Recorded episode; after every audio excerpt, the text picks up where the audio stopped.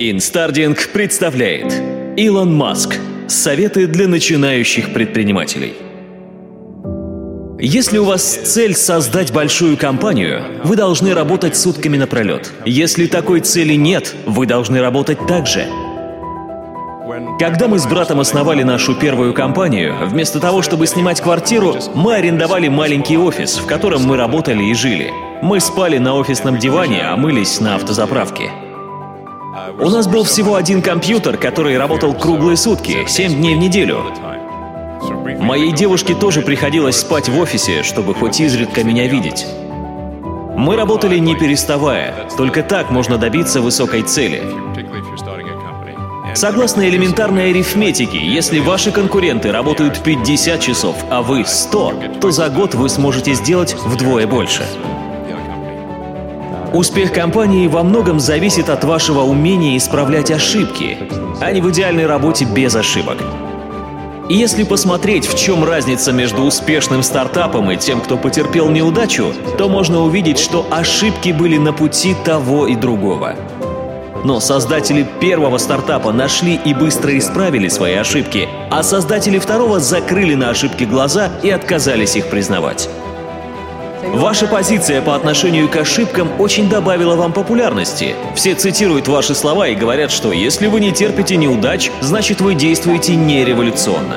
Это вовсе не значит, что я любитель неудач. Но если вы делаете то, что скорее всего приведет вас к успеху, значит вы занимаетесь очевидными вещами.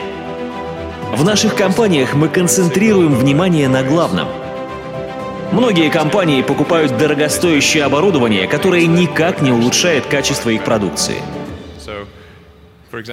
Например, в Тесле мы ни доллара не потратили на рекламу.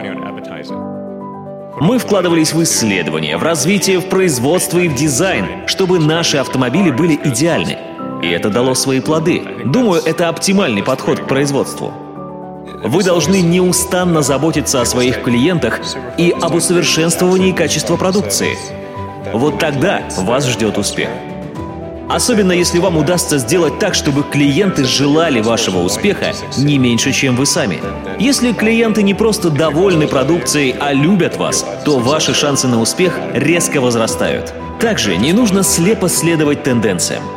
Возможно, вы слышали, я уже говорил, что лучше всего подходить к вопросу с точки зрения физики и ее основных принципов. Вместо того, чтобы строить теорию по аналогии, разбейте ее до самых фундаментальных значений и стройте теорию, основываясь на них. Это хороший способ понять, действительно ли это имеет смысл, или это просто то, что делают все остальные. Мыслить таким образом сложно, и не всем получается так рассуждать. Для этого требуется много усилий, но если вы пытаетесь сделать что-то новое, то это лучшее — мыслить именно таким образом.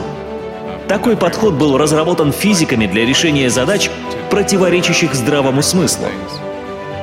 Я могу сказать, что если вы много времени уделяете тому, что принесет огромную пользу окружающим, в чем вы ни на секунду не сомневаетесь и самым дотошным образом вникаете во все детали, то вы несомненно добьетесь своего. Ключ к успеху состоит в том, чтобы принимать желаемое за действительное, а не действительное за желаемое.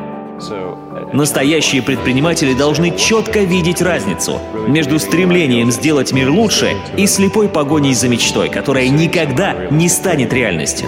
Это не так просто, как может показаться на первый взгляд, и требует предельной честности с самим собой. Важно всегда помнить об этом. Ваш самоанализ должен быть жестким и скрупулезным. Еще вы должны постоянно думать над тем, как привлечь правильных людей в свое дело. Ведь любая компания — это сообщество людей, которые общими усилиями создают продукт или услугу. Талант, усилие и целеустремленность людей, с которыми вы сотрудничаете, напрямую влияют на успех всей компании. Так что отнеситесь очень серьезно к тому, чтобы привлечь стоящих и талантливых людей к себе в команду. И чем бы вы ни занимались, вы должны убедиться в том, что ваш товар или услуга просто великолепны. Сейчас по-другому просто никак. В какую бы нишу вы ни вошли, ваши конкуренты могут с легкостью стереть вас в порошок. Так вот, ваш товар или услуга должны превосходить все уже имеющееся на рынке. Если вы будете лишь ненамного отличаться от конкурентов, Подумайте о потребителях. Захотят ли они из-за этого небольшого отличия распрощаться со своим любимым брендом и переключиться на ваш продукт? В наше время вы должны быть в сотню раз круче остальных. Вот тогда вы сможете серьезно преуспеть. Илон, у многих людей складывается впечатление, что вы совершенно ничего не боитесь. Многие люди называют вас сумасшедшим, и мне кажется, что вас это совершенно не задевает. Откуда вы черпаете силы, чтобы добиваться своего, несмотря на весь скепсис окружающих? На самом деле я, как и все обычные люди, испытываю страх, и довольно сильный. Но знаете, когда вы верите во что-то очень-очень сильно и готовы на все, чтобы добиться своей цели, то все страхи и сомнения уходят на задний план. Люди обычно думают, если что-то вызывает у них страх, значит они не должны этим заниматься. Страх — это естественное чувство.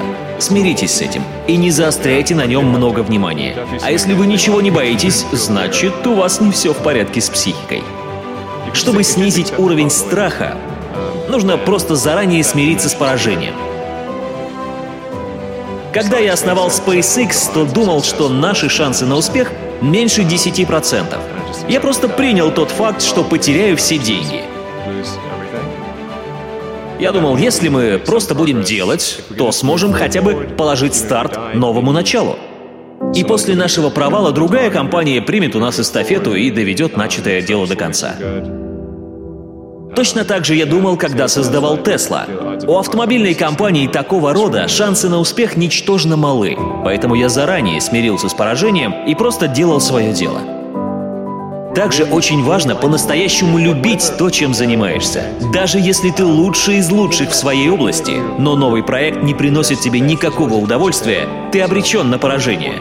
Если ты по-настоящему любишь свою работу, то постоянно думаешь о ней, даже когда ты не на работе. Живя любимым делом, у вас в сто раз больше шансов на успех, чем у тех людей, которые делают что-то просто ради денег. Я скажу вам больше. Если вы не любите свою работу, у вас просто ничего не получится. Так что занимайтесь тем, что по-настоящему любите. Меня мотивирует лучшее будущее. Думая о будущем, я хочу испытывать радость. И я буду делать все, что в моих силах, чтобы сделать будущее максимально хорошим. Нам всем нужно, чтобы то, что произойдет, вдохновляло нас на новые свершения, чтобы мы были в предвкушении завтрашнего дня.